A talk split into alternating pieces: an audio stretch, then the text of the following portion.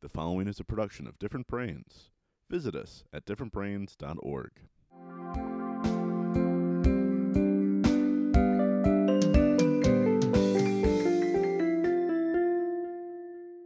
Hi, I'm Dr. Hackie Reitman. Welcome to this special two part episode covering just some of the highlights from exploring different brains in 2018. In the second part, we are going to hear from some of the dedicated clinicians, specialists, educators, and advocates, and changemakers working to improve the lives of those of us with different brains. Ken Dychtwald. We have to beef up our scientific creativity and imagination to turn this disease off. If we could do that, if we could somehow create a world without Alzheimer's, we'll be having another discussion when we're 100 years old. And it'll be an interesting discussion. And we're going to remember everything we're talking about today, and we're going to be talking about great grandkids and the contributions we've made to the world. I did a piece for the Harvard Business Review uh, about a decade ago, and I, am not that good a writer, but I got lucky and they accepted it. And, and I won the McKinsey Prize that year, and they called me up. They said it was the best article of the year, but you've tied for first place. I said, that's okay. Who did I tie with? And they said 96 year old Peter Drucker who was the founder of modern management science. So Mr. Drucker and I had to go to the banquet together. And I'm thinking to myself, man, this guy is 96. He's done more since he was 65 than most of the rest of us will do in a lifetime. If we can imagine a world without Alzheimer's, we're going to see, first of all, intact families because caregiving can bust up a family and damage relationships we're going to see people with more financial well-being because dementia and diseases of the aging brain can unravel a family's life savings. We're going to see the ability to have the dream of history. Five, six, seven generations alive at the same time, all interacting, all contributing, all making sense of what the future could be. Joseph Lento. You know, many years ago, I actually put um, into uh, a study what was going on with the kids in my program. Now, it wasn't anything new that people hadn't done before, but in terms of the populations of kids I was using, that was different. Um, I was teaching at Lehman High School, and I used probably close to 200 students in a, uh, a study, and they were not only kids with the highest traditional IQs, but also kids with um, emotional and academic um, problems. And I did a side by side comparison of the students who took instrumental music and those who did not. And the kids who took instrumental music, including the ones that before had lower grades, all of a sudden were now scoring much higher in every academic subject that was taught in the high school, whether it was foreign language, science, math, history, all of them with a minimum of two years of experience in my class now they began having much higher grades. And I'm very, very proud of that because it really shows the power of music across all different brain types.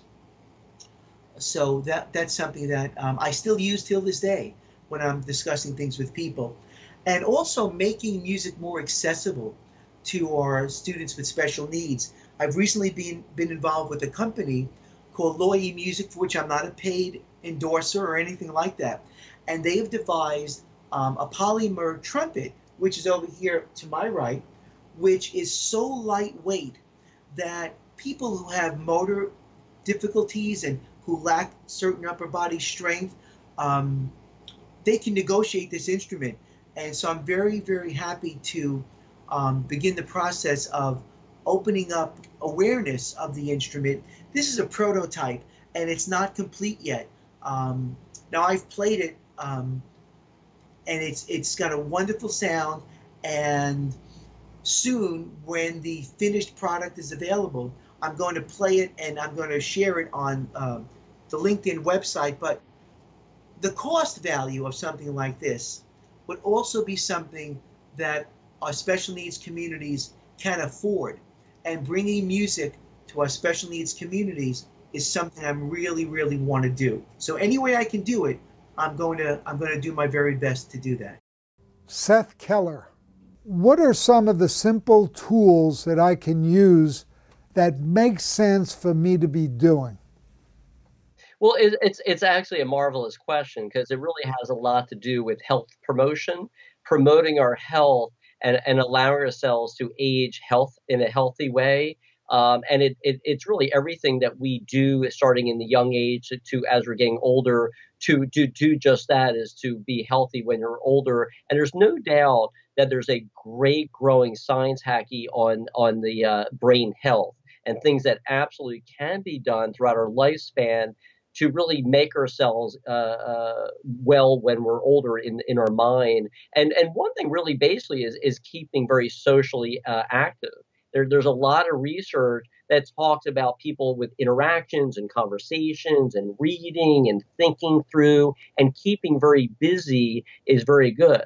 And that is really working your mind. There's a lot of research, a lot of studies, a lot of information that talked about that, which kind of parlays into uh, the what people talk about with word games and Sudoku and other kinds of things. So that's kind of really where a lot of that comes from about that working things through. And one example is that what we do naturally in our lives to kind of keep ourselves going is right now. I'll, I'll use an example. You just literally picked up a glass with your right hand automatically and picked it up. So what what that means is you and you probably didn't give it much thought. And here I got my glass too. So you basically have a pathway in your mind of what naturally you use, right-handed or not, pick it up. So that's a pathway that you have formed in your brain. So a way in which we talk to people that I do about people trying to help their pathways in their brain stay healthy is do things differently. So for instance, if you're naturally always use your right hand to pick up your glass, try doing the opposite side. Do it and do that more regularly. That would be the same thing, say, brushing your teeth. If you naturally brush your teeth with one hand, work at the other side. If you're driving a car and you know naturally that you go one direction every time, next time maybe try a different way. So, what that does, it actually works our brain to learn and use other pathways and it exercises the brain in that fashion. That's number one. Number two is what we, the way we treat our bodies has a big difference. So, do we smoke cigarettes? Do we get our blood pressure checked? Do we eat well? Do we not? Our sugar, diabetes controlled? Everything like that in, is huge in terms of, of brain health. People that have uncontrolled blood pressure problems absolutely have a much higher rate of cognitive brain dysfunction. People that smoke a lot, who have a risk of brain dysfunction because of that, absolutely people had, end up having strokes, worsening memory problems. There's no doubt that what we put in our bodies have have an impact.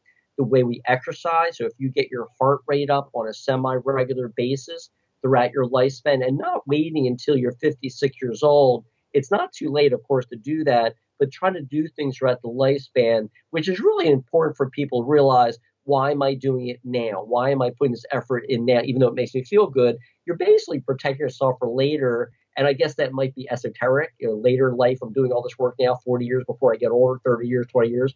It really makes a difference. You know, for those that are already that age and say, "Boy, I wish I did this. I wish I did this," but you know, you'll you'll learn from that. The key thing, Hackie, is how do you take someone and change their bad habits, or I hate to say lazy habits, and make them someone that does these things? How do you get someone to go on a, a what we would call a health promotion program? And that's not an easy thing to do, especially in those with developmental disabilities who sometimes need supports and they need mentors. They need people to look at around them who sometimes may need to support them and be uh, uh, good observers uh, and good role models. And that's something that's very important too, especially in those that have developmental disabilities that that you know go with families or direct supports. Jenny Trocchio. Now, my daughter Rebecca is always reminding me that, Dad, sometimes good intentions are not enough. And parents have great intentions, but what is like some of the biggest, what is the biggest mistake that parents make when they're interacting with their children on the spectrum, other adults for that matter? The biggest mistake.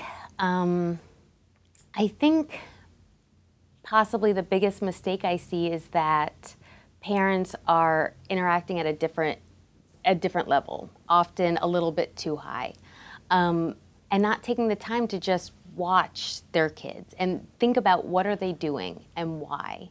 Sometimes I like to say, okay, let's just take a minute, back up, and instead of coming in with our agenda, and I guess that's really what I see parents doing. They come in with their agenda, and you know, today we're going to do this and this and this, um, but instead, let's take a minute, watch what the child's doing, and think about where's their attention and what is their intention what are they trying to do? And then we can kind of figure out why. And then we can join them in that. Um, but coming in and just kind of directing a lesson is what it feels like sometimes instead of just playing, taking time to to find joy and to have fun and to smile. And that's I think if every parent would take 2 hours out of a day. I know that sounds like a lot, but when you see the data about how often we're on our phones and devices it's kind of small potatoes, but like two hours, that's 15 minute increments, totally manageable. Excuse me as I'm processing this. Um, but two hours to play, to have fun, to interact in a way that's To to enjoyable, to connect. I think if every family could do that, you would know one another a lot better, relationships would be stronger, and would really be able to, to get some momentum going. Kang Do. so the theme to everything I've done over the last 15 years as it relates to autism and the related um, special needs um, community is a grounded in the belief that you have to start with the individual right? And if you can connect with that individual you then starts to understand what he or she is good at. So that and once you understand that you now are set on a path to explore things that um, hopefully will open up a future right? But then i think the other aspect of this thing too is once you have identified what these things are once these individuals are now adults you have to support them with their needs as well right? Just because you graduated from high school doesn't mean that the need for support disappears. I would argue the need for support actually increases because mom dad aides are no longer around as they were before right? And so how do you continually support this person as an individual rather than as some kind of a group therapy or group support John Mavros. Now, if what is one piece of advice that you'd give to parents whose child is struggling with some uh, behavior in school and other things in school, and they don't know how to help him or her, what is your advice? Okay, start with the child. Show interest and support. Ask the child questions. Try to understand what the child is feeling, what the child is going through. Go to the teacher. First, go to the teacher after you talk with the child. Don't jump to conclusion that it's anybody's fault or anybody is to blame. Communicate with the teacher. This is something that I advocate school districts, schools, and school principals to get to happen the first month of school that the teacher reaches out to talk with the parent to have just some casual conversation. Like how are you doing? I'm my name is mr mavros. I'm concerned about doing the best i can to help your child learn. And uh, would you just tell me a little bit about uh, what i might be able to do? What uh, how i might best to work? How this might work uh, if there's any ways that uh, you would suggest for me to be helpful this uh, this can happen in the first week of school and without even talking about what the um, what the grading system is, what the child has to get to learn. Uh, this is normal protocol in any situation where you have a group of people, in this case, a student, a parent, and a teacher that's uh, going to be working together or going to be together, whether they're working or not. They're going to be hopefully joining together for the entire year. I suggest that there be a family orientation month, not just a family night, not just a family uh, uh, open house, not just a formal PTA, but a whole month in which teachers are encouraged to reach out, and then they try to carry that out for the for the rest of every every month to try to re- make a contact with every parent once a month. After the, the big holiday that we generally uh, celebrate at the end of December, going into January, it sort of should start over again, not with a whole month of services, but just to be sure that they reconnect. Jim Sporleder. I guess one, one of my biggest learnings, and even since we talked, is that uh, beginning to understand that, that it's a transfer, it's a transformation uh, within who you are as a person. I, I say trauma, we don't do trauma informed, and that's one of the misnomers out there. Is some schools will get a training and and they kind of check box and say we're trauma informed or we've already had that training, and always share trauma isn't something we do. It is. It's who we are. It's who we become. It's it becomes our identity. It becomes our culture. It, it's it's how we take care of our kids. It's how we take take care of each other our community, our parents, and I've I've noticed, and and, and I'm going to give credit to my Lincoln kids uh, in transforming me. To now, it's how I treat the cab driver that, that gets me to the hotel. I want to make sure that I have a positive interaction with that person, or the car rental bus that take, takes me to the rental lot. I, I, I want that person to know that I recognize them and that I appreciate them. And so it, it's always looking for positive intent because uh, you never you never know that sunshine in their day may make the difference. Jackie Rosen. What is one piece of knowledge and advice you'd like to give to our differentbrains.org audience? There's three words that I use. Be or, or three groups of words be aware, care, and share. Share the knowledge you learn. Be aware so that you know when somebody is in trouble and care enough to do something about it.